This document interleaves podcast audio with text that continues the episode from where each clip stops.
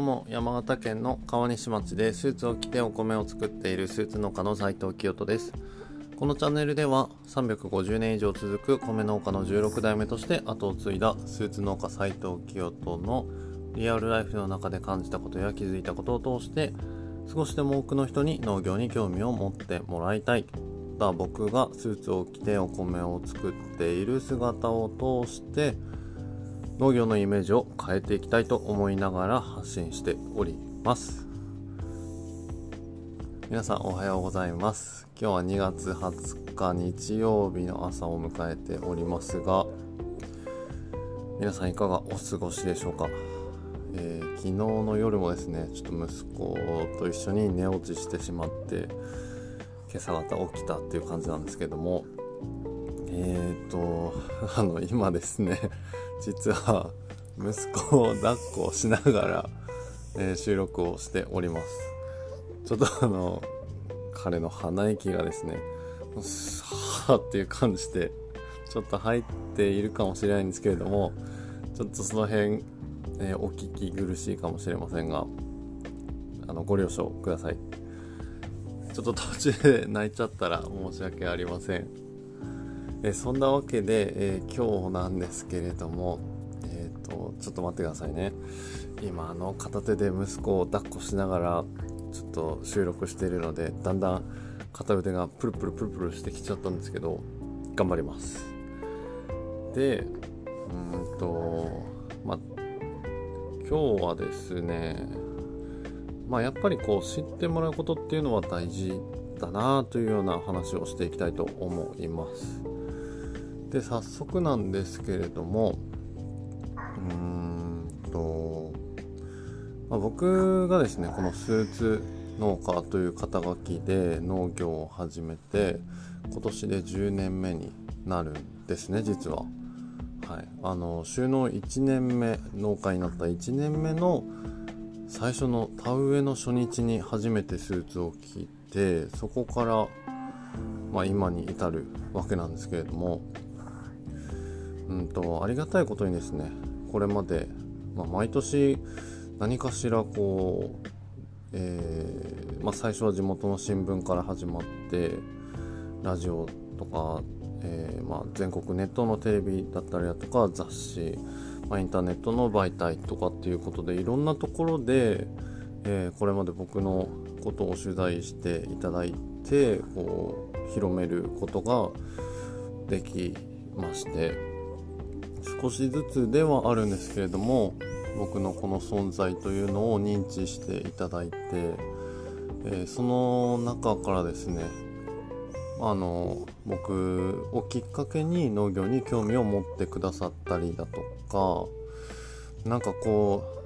う農業のイメージが変わったみたいななんかこういう風にやっている人もいるんだねっていうことでなんかすごいこう面白がってもらったりすることができたんですね。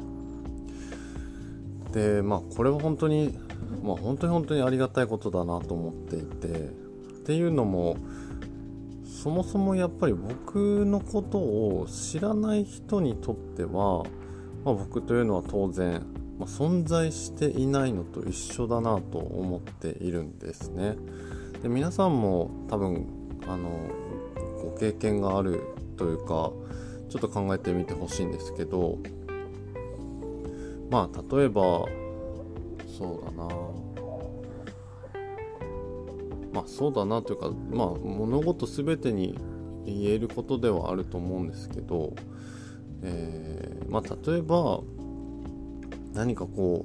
う世の中に対して、まあ、すご素晴らしいこう貢献をされてらっしゃる、まあ、そういった活動をされている方がいたとしてもですねその方のことをこう何も知らなければやっぱりその人は存在していないのと同じだし、まあ、その人が行っているそういった活動とかっていうのも、え、ないのと同じみたいな感じそこに確かにあるんだけれどもやっぱ知らないということでその人にとってはその人の人生の中にはないのと同じみたいな感じになっちゃいますよね。まあ、これってやっぱうん、まあ、すごく残念というか、せっかくこう素晴らしい素晴らしいというか思いを持ってやっていることがもしあるんだとしてもそういったものというのがこう知らないというだけでやっぱこうと届かないっていうことがやっぱこう残念ですよね。うん、でどうせ自分でこう考えて思いを持ってやっているのであれば少しでも多く人に多くの人に、え、まず知ってもらいたいと いう真面目な話をしている中ですね。さっきから息子はブーブーブーブーとこうおならをしているんですけどちょっと待ってねもうちょっとで終わるからそしたらおむつ変えましょう。はい。えっ、ー、とどこまで話しましたっけ？そうですね、うん、まず知らないえー、知らないっていうことは存在しないのと同じということで、ま、僕もですねこのことをうーん結構そのこのスーツ農家を始めた初期の頃から、えー、ずっと思いながらこれまでいたわけです。なので、うん、なるべくでもう本当に多くの人に一人でも多くの人に僕のやっていることっていうのが届いてほしいなと思いながらえっ、ー、とブログを書いたりだとか、えー、各種 SNS を使ったりだとかしながらこれまでやってきました。なのでまあそういったことをこう常に意識をしながらやってきたということもあってありがたいことにこうあの取材をしていただくことが叶ったりしたんですね。でこの取材をしていただくということに対してもうんと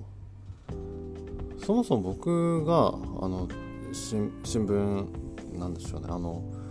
えー、どこかの出版社とかテレビ局とかラジオ局とかに自分を売り込みに行ったっていうわけでは一切ないんですね。基本的にそういったことは一切してこなかったんですけれどもまああのいろいろご縁のつながりがある中で僕というのを見つけてもらって、えー、取材をしていただいたりしてきたわけです。でこの取材を受ける際もですね基本的にはあのギャラっていうのはないんですよ。お金をもらうようなことはまあ一切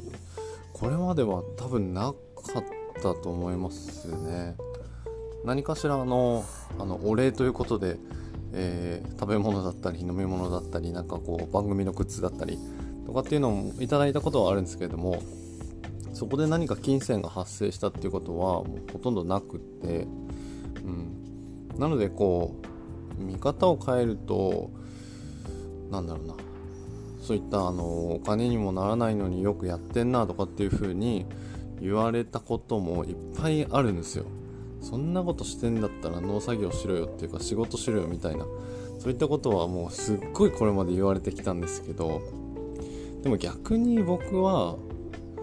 あのやっぱそういったメディアを通して、えー、紹介してもらう。まあ、えー、簡単に言うともう広告なわけですよね。そういったものにじゃあ自分から頼んでやってもらうってなった時ってまああのシンプルにめちゃくちゃお金かかるわけですよ。テレビで紹介してもらうとかラジオで紹介してもらうとか。なんだけれどもそれをこう無料でやってもらえるっていうのはめちゃくちゃありがたいことじゃないかということで基本的にこう何か取材のご依頼とかをいただいた際は、えー、受けるようにしています極力。はい。でえっ、ー、とやばいですね。そろそろ腕が限界を迎えようとしてるんですけどはい、まあそんな感じで、えー、僕のことを言うと今までそのような感じでやってきたわけです。ただですねうんこの非常に難しいなと思っているところがあって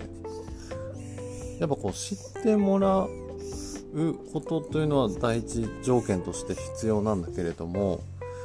ただただ知ってもらえればそれでいいかっていうわけでもないなと思っているしあのどういった人に知ってもらいたいかっていうのも非常に大事だなというふうなことをここ数年はずっと思っています。っていうのも、まあ、僕がやっているこのスーツ農家というスタイルを通して若い人にもっとこう興味を持ってもらったり面白いと思ってもらったりしてほしいなと思っているんですね。なので若い人にこう届けたいという思いはあるんですけれどもうんと僕のことを知ってくださる方っていうのは、まあ、やっぱその農業分野ということもあってなのか結構こう僕よりも年上の、うん、基本的にこう40代以上の方が比較的これまでは多かったんですよね。うん、僕としてはやっぱその自分と同年代、えー、20代30代、まあ、それ以下の10代の子たちに届いたらいいなという思いでやっているので最近はそこをこう意識しながらやっているんですけれどもなかなかやっぱそこに対してのアプローチって難しいなと結構こう戦略的にいかないと難しいのかなというふうに感じている今日この頃です。はい。まあ、そんな感じでちょっと息子もバタバタとし始めたのでこの辺でまとめようと思うんですけど。うん。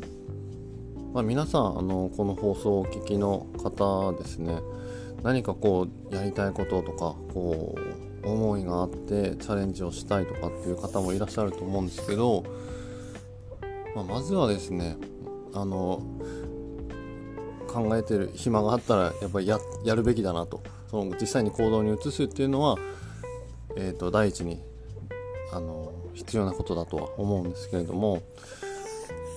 まあ、やっぱこう知ってもらう努力というのもこう同時にやっていかなきゃいけないんじゃないかなというふうに思っています。やっぱこう誰からも知ってもらえないとかこう存在を認知してもらえないことってうーんまあ僕はやっぱ寂しいんですよね。うん、でこうそれがなかなかできないとその活動とかもこう続けていくこともちょっと難しくなったりだとかするのかなと思っているので、うんまあ、行動とこう知ってもらうためのアクションというのも同時に並行してやっていかなきゃいけないなというふうに思っています。僕もまだまだ全然あの日本だけで考えてもですねこの僕のことを知らない人の方が圧倒的に多いので、はい、あのまだまだあのいろんなところへアプローチをしていこうと思っています皆さんも一緒に頑張っていきましょう。はい。もうやばいな。じゃあそろそろ今日はこの辺で終わりにしたいと思います。あ忘れてました。あの今日は日曜日ということでこれからですねデリシャスパーティープリキュアの日ですね。あのー、今日はどんな話になるのかすごく今から楽しみにしていますし毎週日曜日です。日はですね今のところあのプリキュアを見て考えたことみたいなことで話をしていこうと思っていますのでその辺あのぜひお楽しみにということで今日はこれで終わりにしたいと思います最後まで聞いてくださってありがとうございましたそれではまた次回お会いしましょう。スーツ農家斉藤清人でした。皆さん、良い一日をお過ごしください。さようなら。